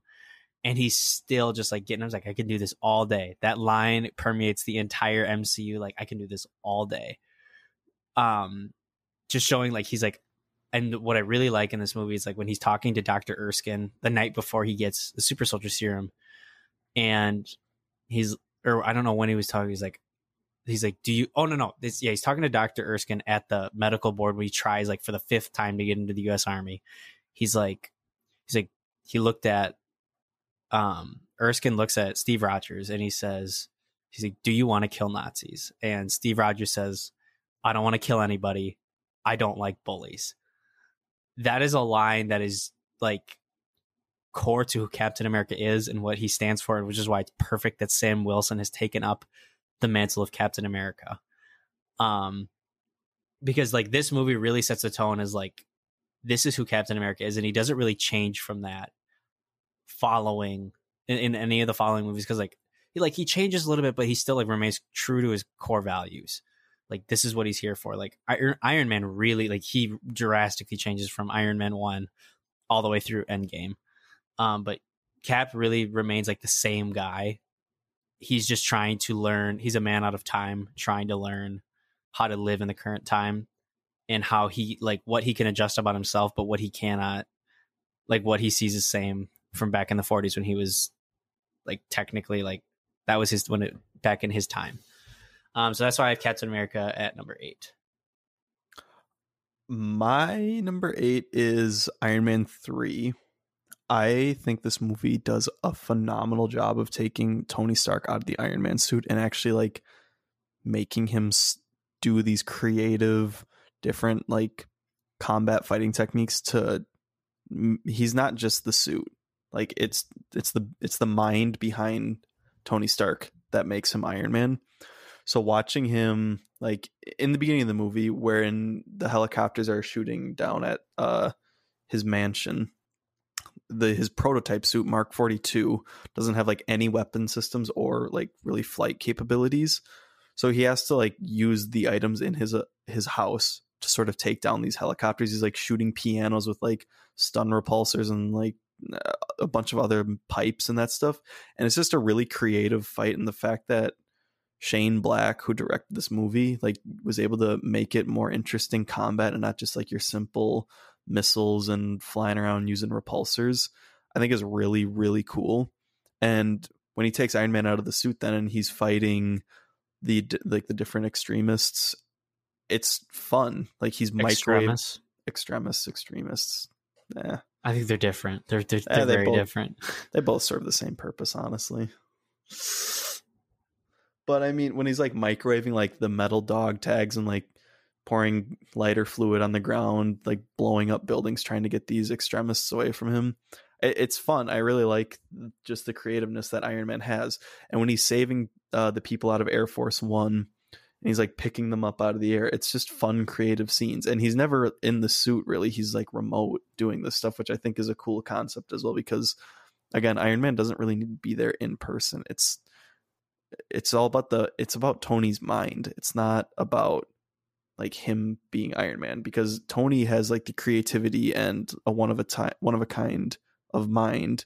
So that's what makes him Iron Man. It makes him stand out from others so I love that they utilized that and emphasized his creativeness, but the Mandarin cop out is a little eh. But I think the the fact that they utilized Tony more in this movie as a person and not just like Iron Man is what makes this movie stand out to me at number eight. Uh, coming at number seven for me, I have the original Iron Man movie. Um, the thing that like this is really kind of what kickstarted everything and it really set the tone for how this this universe like because like up until this point superhero movies like were really only i think it was like when did, it, did this come out before batman begins? Hmm yeah Ooh, i don't know actually. Regardless but like superhero movies weren't really like a thing. They weren't cool like it wasn't something you wanted to like go see and this movie really changed the game like i just love in the opening scene like it's just Tony Stark in with the Air Force driving through Afghanistan with Back in Black just blaring in the background. And like cuz like Robert Downey Jr. puts the team on his back for the like the MCU is really carried by like Robert Downey Jr. I honestly think like cuz like uh, no disrespect to the other characters but like he is such a phenomenal actor cuz like he basically is Iron Man at this point. Like he is Iron Man. Like he's just like Robert Downey Jr. just turned up to twenty or something, like cranked up to eleven. Um, though like the wit he has, how the the quick lines, like because like I listened to uh, Robert Downey Jr. on Joe Rogan, um, and he's essentially the same character as he is in um, uh, the Iron Man movie. Just like Robert Downey Jr. in real life is just way less egotistical and rude, but like he just oh my god he is a phenomenal actor. And like this movie does such a good job of kickstarting this universe because like if this movie didn't work the mcu would not be what it is today. And like if robert downey jr didn't work this movie would like the, the entire mcu would be look kind of, i don't know i don't think it'd be that good. I probably would have lost interest but like iron man is so slept on on how important it is for the entire mcu because if this movie doesn't work the nothing else is gonna excuse me nothing else is gonna work and that's why I have Iron Man at number seven. My number seven movie is so I know you're gonna get mad at me. So I said I said eleven through seven, but actually it was eleven through eight. Seven through one are all I, I they're fantastic, phenomenal Marvel movies. My number seven is Thor Ragnarok. I'm gonna sneeze. try not to sneeze. Okay. Um I think Thor Ragnarok is such a fun movie and it's just a great fresh take on Thor. And I know you have a lot to say about it, so I won't speak too much on it, but I just think the way Taika Waititi revitalized Thor as a character and made him more interesting was phenomenal. And he's no longer like a bland, just dumb character. Like he has more humor to him, but he also has more depth as a character. And he's he's more than just the hammer which I think was a fun character arc for Thor, and also Loki in this movie. I think is used very well. Where, I mean, he's always been like that good guy, sort of that bad guy, sort of good guy character, but watching him sort of chaotic neutral, over, yeah, step over and become that good guy. Because like by the end of this movie, he is like classified as a good guy. I would say, which it's just nice finally seeing Loki come back to that point in his life. But not the same Loki that we're going to get in his TV show, which I'm excited to see. But Thor Ragnarok at number seven for me. It's a it's a very very fun movie, and I would have it higher up, but seven through one are all just like tied for being. You got well, actually se- seven through two are tied for being first. There's a clear number one. I think we have the same number one. I think everyone who yeah. likes movies and understands storytelling has the same number one. Yeah, you got a lot of nerve putting Thor Ragnarok at seven. I am disappointed.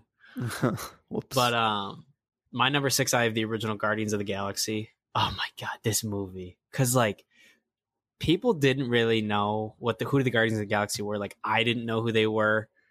Um, rolling into this movie, and this is another one of those things. Like if Peter Quill didn't work, this movie wouldn't have been the success it wouldn't be as successful as it was. And Chris Pratt kicked the field goal dead center from 50, 60 yards down the field. He killed Peter Quill as he killed the role. So good.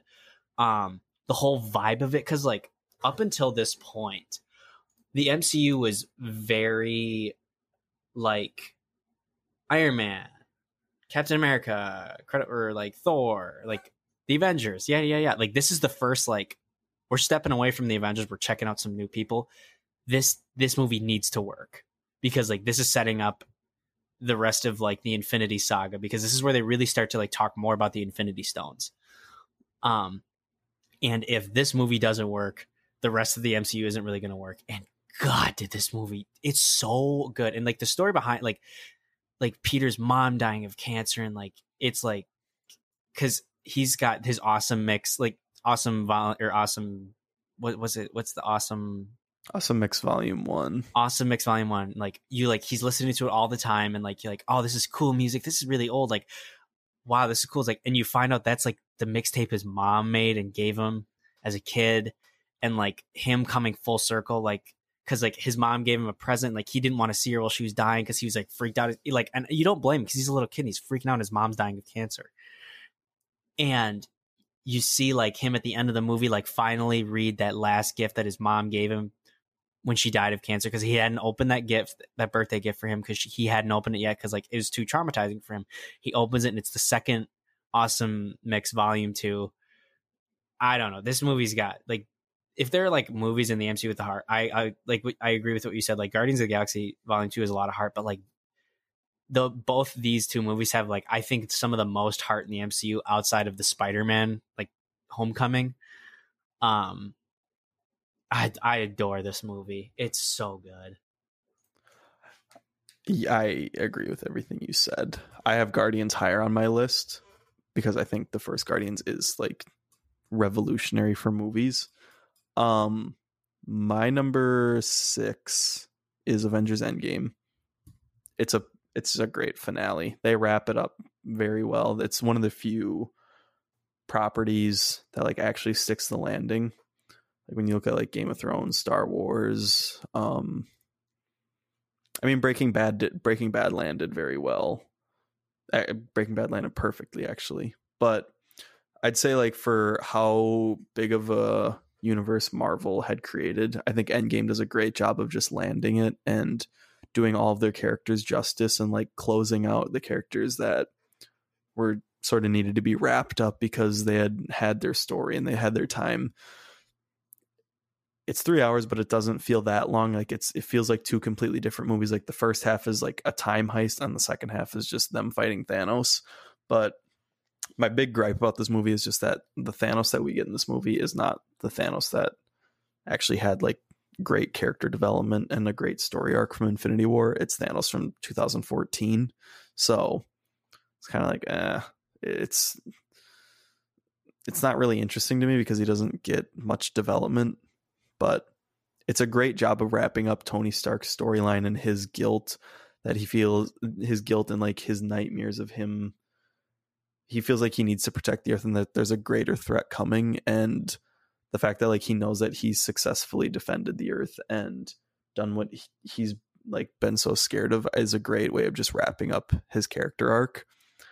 And Cap- captain america getting thor's hammer is again it just proves how he's the good guy throughout everything and he's only trying to do the right thing.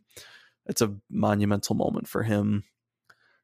I didn't really like Fat Thor in this movie. So, but I get that's how people some people deal with like guilt and depression, but I I didn't really like it that much. But that's just me. I also, I mean, Rocket was hardly in this movie, but I loved his outfit because of how it was like classic comic book and I thought I'm not really like you need to stick to comic accuracy, but the way that they did it I think looked really cool. But I I liked Endgame it's a it's a great finale, but Infinity War is better, in my opinion. Yeah, I have Endgame at number five. I agree with everything you said. Um, I liked Fat Thor. I think because the main thing of this movie is dealing, like, I feel like the first half of this movie is really dealing with guilt, like Iron Man, like when he's like, "I lost the kid," like when he like he sees Cap for the first time after he comes down from space, he's like, "I lost the kid," and you're just like, "Oh God!" Like it just hits you like like he's like because he's talking about Spider Man's like I lost the kid, and it's just like, oh god, and like Thor's like I should have went for the head, da da da da. Yeah, you pretty much said everything I wanted to say, but um,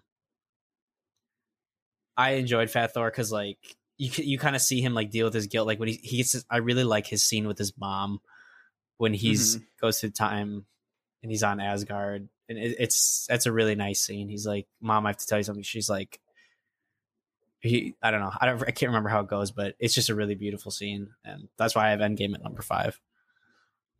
My fifth movie is uh, the best live action Spider-Man movie, Spider-Man Homecoming.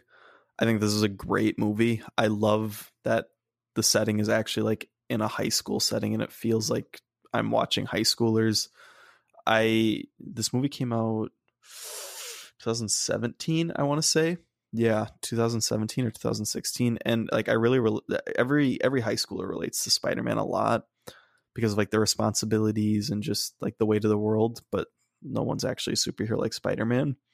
But just like the whole trying to balance that life and liking like having a crush on someone and trying to keep up with your schoolwork it's just a great story and i love it and even though iron man is like the main reason that vulture is a villain in this movie it doesn't bother me as much as it did with far from home because this is the first time they did it and even though like tony stark isn't really like aware of this angry dude who is making this crazy futuristic te- futuristic technology. You see Peter who just wants to be the friendly neighborhood Spider-Man and like look out for the people in just, you know, the lower life who aren't as otherworldly threats like the Avengers deal with. So I I love Homecoming. I love Peter's character arc where if you're nothing without this suit, you shouldn't have it and he goes back to his old homemade suit I I love that. I love his little come on Spider Man and he's pushing the bricks up while he's crushed down below. It's it's just a fun movie. And I mean it, it has like the best joke, I think, in like all of Marvel, where the teacher walks into the computer lab where Ned is helping out Peter and she's like, What are you doing in here? He's like, I'm watching porn. and it's just it's like the funniest joke I think in like all of Marvel. It's it was great seeing it the first time and I I never get bored with this movie. And uh, the soundtrack that plays with it too, like the music, the So score that goes with it. Yeah, the score for Spider Man is great, especially when like they do the opening title with Marvel Studios and they play the classic Spider Man music is great. So I think Spider Man Homecoming is the best live action Spider Man movie, and you can't change my mind until another live action Spider Man movie comes out. But it's number five for me. I just like the scene in the movie where he's like giving the old lady directions. Like Mhm. Spider Man's like on a street corner. He's like he's like pointing like, yeah, you're gonna go that way and then down that. It's like perfect. Uh right. We just done number five. All right, so number four, I have Captain America: The Winter Soldier. I do as Uh, well. Some people have this. I had initially had this ranked at number two, but I did some thinking and I had to switch it out with another movie. Um, this movie tackles so many societal issues, like big government issues, like in like surveillance. Like it's this is really honestly like this movie's kind of an attack on the NSA. Um, and like how they're like gathering all everybody's data and like what are they using it for and like because like because like identifying threats we should we can eliminate threats before they even arise. It's like yeah but you're taking like people's choice out of like people can change and like you really see steve rogers heart in this movie. Um also i'm a sucker for bucky barnes content so obviously this movie's about him because he's him showing up and he's like that man on the bridge who was that and it's like that's your next target or something but um Yeah, it it's a different take on Captain America too when the Russo brothers take him over and like you see him Mhm. fighting on the boat trying to save those hostages and he's just like not being brutal, but the way he's taking out the the captors. I mean, the people who yeah, the captors, it's just like george st pierre it, it's it's very fun and enjoyable. I mean, even though Captain America should have died when he jumped out of a plane without a parachute and landed in the water. Hey, listen, man. He's got that superhero steroids. I guess. Uh, yeah. Um I said that I talked about earlier, but so when Nick Fury comes back in this movie and he goes back to Shield headquarters and he's like talking with um Pierce. Robert Redford Pierce and he says to him he's like oh what does he say? He says if you want to stay ahead of me director, you need to keep both Oh. eyes open and he pulls up his eye patch and you see like the cut on his eye like his eye that's been like all mangled and cut up and it's like oh this is dope this is badass and then captain marvel just ruins that because the way that they set it up in that movie with the music playing and nick fury just like walking in and taking off the eye patch and saying that it's it's great it's a beautifully done scene but the payoff for it in captain marvel is just done terribly Flat. That fell flat. But yeah, that's Um, a sick line. hmm and i love the introduction of sam wilson in this movie hmm I think he's fun. I love where Natasha pulls up by the Washington Monument, or I mean, uh the Lincoln Memorial and the long reflecting pool, and like he's she pulls up and she's like, "Hey boys," and Sam is How like, "Hey," doing? he's like, "How you doing?" So I love that, um, and I love Sam's fight with Crossbones, where the helicarrier comes crashing in, and he's on the phone with Nick Fury, and he's like, "41st floor, northwest corner." He's like running out of the building while this helicarrier is crashing in behind him. And they're like, "Stay where you are," and he's like, "Not an option." He has Oh, to yeah. jump out of the building. So it's it's a great movie, and Bucky like switching at the end of the movie where he's punching Steve. He's like, "You're my mission," and Steve says to him, "I'm with you to the end of the line," which is something he had said to Bucky back in like the 40s. It's just it's a very heartwarming, like gut wrenching scene. So we both have that at our number four. Um, yeah. So for my number three, I have Thor Ragnarok because this movie is so freaking fun. I love because like this movie is fun, but it all like like all of Taika Waititi's movies that he he's done that I've seen, they're fun, they're flashy, they're like really like easy to get into, but there's such a deeper meaning going on behind it. Like when you're talking like Thor needs to show that he's more than the hammer. Um so he loses the hammer right away at the beginning of the movie to Hela and like it's essentially him like coming to grips that he is the god of thunder like it was really nice when he'd have like those little like intermission like in his brain like with his dad and he's like like when his like when their dad dies it was really sad like with like when Odin dies and like he's like when they're in Norway or something or S- I don't know where they are but regardless it was just a really sad scene and then you see Hela destroys Hammer, and you're like, oh shoot, this is real. And then like he ends up on this wacky planet, and he meets Korg, and Meek's like, hey, I'm Korg. This Mike. We're starting a revolution. I'm handing out flyers, but however, paper beats rock, so couldn't hand out the flyers. Um, it's really because like, and it's kind of fun because like this is where we find Hulk again, and like it's funny because like we, he's like he's like no banner only hulk. So like all they see is hulk the whole time it's like you're my favorite avenger anyway. It's like i like you way more than i like banner. And then like hulk turns into banner at some point he's like i like you way more than the hulk anyway. It's like he's like bruce is like I, Bruce Banner's also like whenever he's like in a movie, he's also he can kind of steal the show at points, and I really think Bruce Banner stole the show multiple points. Um, in this movie, he's just so funny. Um, but the big this the one thing I watch this scene probably this is another scene I watch about once a month is in the end of the movie when Thor's fighting Hela and like you just see like it's like the she's like about to kill him and like it's like the thunder like the like drums hit and like Thor is look like he just sees his dad and he like the drums hit and he sees his dad and then like all of a sudden Thor just explodes and he shoots lightning out of his hands and the immigrant song by Led Zeppelin plays and he just beats the hell out of all of the minions to Led Zeppelin is so awesome because I think like Taika Waititi's pitch for this movie, he just took Thor action scenes and he pull he played like Led Zeppelin songs. I was like, he's like, I'm gonna do this, but like way better if you let me direct this movie, and that's why how that's how he got the um job is because he um he just I don't know. I'm like rambling right now because I have so much like there's so many different things about this movie that I love. I regardless, I will watch Thor movies until I die if Taika Waititi is behind the the camera on this. So I'm excited for Thor 4 because of Thor Ragnarok, and I really think it shows like brotherly camaraderie between Thor and Loki. Just all around a really good movie. That's why I have it at number three. Um, my third movie is Captain America: Civil War.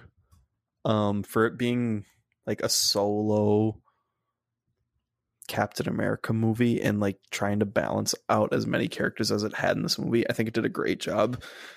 And it also introduced two characters into the MCU, being Black Panther and Spider Man. So I think the Russo brothers did a phenomenal job of like trying to balance everyone in this movie from Iron Man, Black Widow, Vision, Scarlet Witch, Spider Man, Black Panther, Captain America, Winter Soldier, Falcon, um, Hawkeye. I think that's it. Ant Man as well. It's they they did a great job of just like balancing out all the characters and like giving them like fun and interesting like little minor character arcs, even if they only had like a couple minutes of screen time. Uh, the action is really really great. I I love love love um the end fight with Bucky, Cap, and Iron Man, and just they're just absolutely mauling Iron Man and beating the living hell out of him. And I don't think I said this earlier, but my favorite um Iron Man like AI is Friday.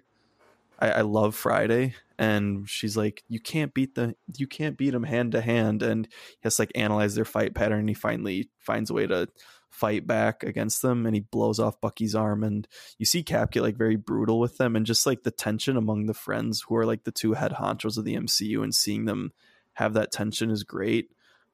The whole movie, like we're doing we're doing very quick skim reviews of this but like the movie is a very very just great way of breaking down all the characters and sort of separating them before we can build them back up again so i think civil war is just a very solid phenomenal captain america movie yeah i agree i have this at my number two so um i really like how you see the idea because like it's really hard to put Iron Man in the bad guy role because you understand why he's doing what he's doing. Because this is like this is really Avengers 2.5. Um, because like Captain America's like his main thing on why they shouldn't sign the Sokovia Accords is, which is essentially um international oversight over the Avengers, is because like what if we need to go like people have agendas and agendas change. Like we need to go. What if we need to go somewhere we can't go there, or we're sent somewhere where we don't think what we're doing is right. But Iron Man sees it from the different perspective, being like, we need oversight so we don't have what happens to Sokovia again after the interaction he had with the mother of a child that died in Sokovia and he like thought about it. Um, so like it's really hard to find like that's what makes this movie so good is because you're like you see both sides the entire time, but like I think most people kind of side with Captain America on this because it's like it makes sense. Like it's like humanistically it makes the most sense to follow Captain America, but like logically it would make the most sense to follow um Tony Stark. So I don't know. It's just it's so well done, and not to not even to mention that T'Challa, um, Black Panther in this movie is so good. Um, and the villain, oh my god, like he's like, how do you destroy an empire? It's like from like from the inside, like make it crumble from the inside. And um, the villain Baron Zemo, he's so good in this movie, and he's even like when he comes back in Falcon and Winter Soldier, it's another outstanding um, acting job by him. So that's why I have Civil War at number two. I also I didn't mention this, but I mean, with Civil War, I love yeah, Black Panther, T'Challa, like understanding vengeance and like coming to grips with his father's death. I I love his character arc in this movie. I like talked about how I didn't like T'Challa in his solo movie, but I love him in this movie. I think his character arc is it's great, and where he just his final line where he's like talking to Zemo about how vengeance has consumed him and he's done letting it consume him. I think I think his character arc is amazing in this movie. Um, my second movie is Guardians One. I love Guardians One. I've loved it ever since it came out. I the beginning of the movie is just so sad and emotional where Peter like has to watch his mom die and like she wants him to hold his hand and he doesn't want to because like he's scared and like he just can't come to grips with his mom's death. It's just emotional and gut wrenching for him being like 10 years old and having to watch it and his parents are like his grandparents are like come on hold her hand. And he doesn't do it and he's just he's living with that guilt then for the rest of his life while he is like traveling throughout the galaxy then with Yondu. And this is like this movie is like what it was a big fulcrum point for the MCU because it was introducing like cosmic beings and different just a whole lot of different wacky things and if this movie didn't do well like it was going to be very difficult for the MCU to try and do the infinity storyline. So the fact that this movie did so well and that James Gunn was just didn't care and made his own movie and did something creative is amazing. But not only that he did something new and creative, but the fact that it worked out really well in the characters. All the characters in this movie are just very solid, interesting. Like even Groot, like who just says three words, he has like a great character arc where he just saves everyone and he sacrifices himself for the betterment of his friends. And it's just a story about like friends coming together and working with one another. I I like love fond it. family. hmm I I love the first Guardians movie. It's revolutionary, and unfortunately, it's not number one. You and I both have the same number one. So we might as well just talk about it together right now. hmm So we both have, and I think most people have Infinity War at number one. Um, and it's a miracle this movie worked. The how well it did.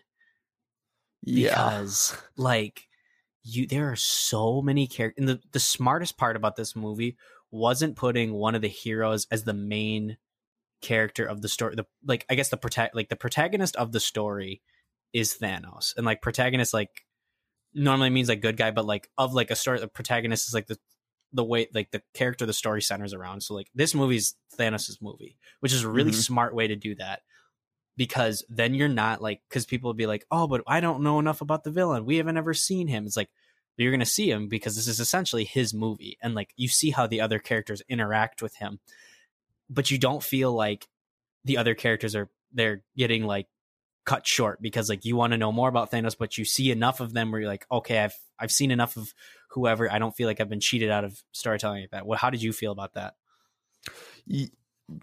Thanos did, was a very, very well written character in this movie. You see his guilt sort of as he's like, he doesn't really want to do what he's about to do, but he knows that it's necessary and it needs to be done. Like when he talks with Doctor Strange on Titan about how he predicted the gen I mean the the collapse of the society and he like offered genocide dispassionate and at random. They like called him a madman and what he predicted was true. So like and he Doctor Strange says like you're a prophet and he says I'm a survivor, which is true because like he understands what needs to be done and what's necessary. Now while his methods are crude and like very brash, it's he's still a great character and he like you don't really see enjoyment on him doing what he does, especially when he snaps at the end of this movie. But like just watching him in his finale and like he's sort of at peace with what he did, even though like he knows he feels guilty about it, but he knows it was necessary and it needed to be done. I think he, I think his screen time was like around like 30 minutes in this movie, 30 to like 35 minutes. And considering that this movie is like two and a half hours long and features 40 plus characters that like we all know and love is amazing. But I, yeah, I think Thanos, I, I couldn't imagine this movie not revolving around Thanos after seeing it. Yeah, because I I think every major event outside of the first however many minutes revolves around Thanos doing something. Yeah, and the introduction to Thanos as well, where with Thor and Hulk and Loki and Heimdall is is great as well. Where, I mean, he just absolutely beats the hell out of Hulk and scares him away. And when Hulk like gets back to Earth and like he's talking with Doctor Strange, he's like, Thanos is coming, he's coming, and Doctor Strange is just like, who? It's just it's a great intro to like this character who we've never met before and who is able to beat the Hulk like it's not even a challenge. So I I love it. I think Doctor Strange this movie is a lot stronger as a character as well. I I don't know in Doctor Strange 2 he just I mean Doctor Strange he just kind of was like I didn't really enjoy him that much. Yeah. Yeah, and this he he was more intriguing to me because of like he knows what's going to happen and he again is sort of similar to Thanos where he's going to do whatever is necessary to present an outcome where the Avengers win. Or protect the time stone. He's like, I don't care if you and everybody else die. I am required to protect the time stone. Mhm. And then so when he gives it up, you're like, what? Yeah. It's it's a very very very well it, it's it's the story is perfect. Like it, it just the way they did it is like you you can't I don't know how you can't praise this movie.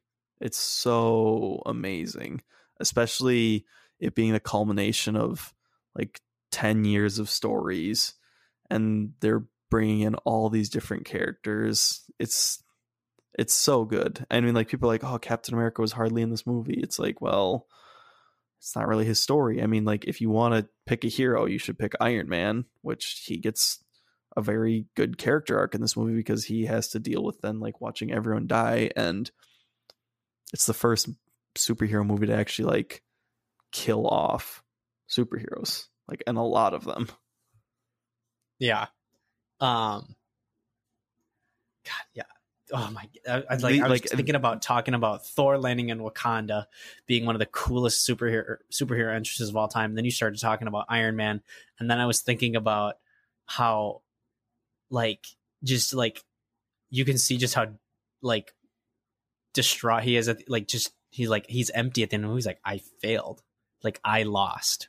hmm yeah it, thor's entrance into wakanda yeah actually that fans were going crazy over that and it rightfully so it's a that's an amazing scene when he lands on it and the, The, music Avengers is just score is blasting over. Yeah, that's a that's a very very fun, just amazing, amazing entrance.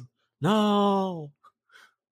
Yeah, then Thor comes flying in, but I mean, the ending for this movie, it's like shocking and revolutionary for what they did, and The bad it, guy wins. yeah it, it was a great and just after thanos does the snap and kills off half the universe he gets he's walking on the farm and just sits down and watches the sunrise on what he thinks is a grateful universe but it's just crazy because i think everyone as fans like now seeing it you're like oh well this makes sense that this is going to happen but i mean going into it the first time nobody nobody knew that this was going to happen so the fact that they stuck to this and like actually did it i think is great and for people who say endgame is better than infinity war yeah maybe like for fan service and like sort of like wrapping up characters but as a story itself On- no on a different not- level. It's not close at all. Like it's the the movie doesn't feel super jokey. Like the humor fits it very well when like you cut from like the guardians to wakanda. And it's I'm- serious. It still maintains its seriousness. hmm which isn't to say endgame doesn't either but this movie is just very it's written very strongly and all the characters who are in it serve a great purpose. So i love it. And the death with uh, vision when wanda has to kill him is it's tough to watch so and, and even gamora's death as well is sad. There's just so much about this movie that you can speak you could speak forever. You could break down every scene that happens in this movie and say how it's great but infinity war at number one what else would it be? Spider-Man 2 by Sp- Sam Raimi. yeah. Spider-man 2 All right. Well, after 23 movies that's how long it told us to tell you that Infinity War is the greatest MCU movie of all time. yeah you guys probably knew that though There's probably somebody out there who's like, I really liked Thor 2. That's fine. You can like Thor 2. Just there's probably someone out there who didn't like infinity war there probably is, and that's annoying to Yeah. think about good good for them. Good good for you. Good for you. you you can be the only person who doesn't like that movie Yeah. I don't know. Regardless, um, thank you for listening. If you made it this far, it's hour fifty three minutes and counting. Um, but yeah, other than that, I don't think we had any Q and A come in. we did not So yeah, uh, where where can they find us? Will You can email us. Uh, it is legionnairepodcast at gmail.com. And if you want to message us on Instagram, it is at legionnairepod. And our TikTok as well is at legionnairepod. If you enjoyed the episode, please feel free to share it with someone who you think would also enjoy it. And if you want to give us feedback or message us uh, via email or Instagram, please feel free to do so. And with that, we are going to talk to you guys again on Friday.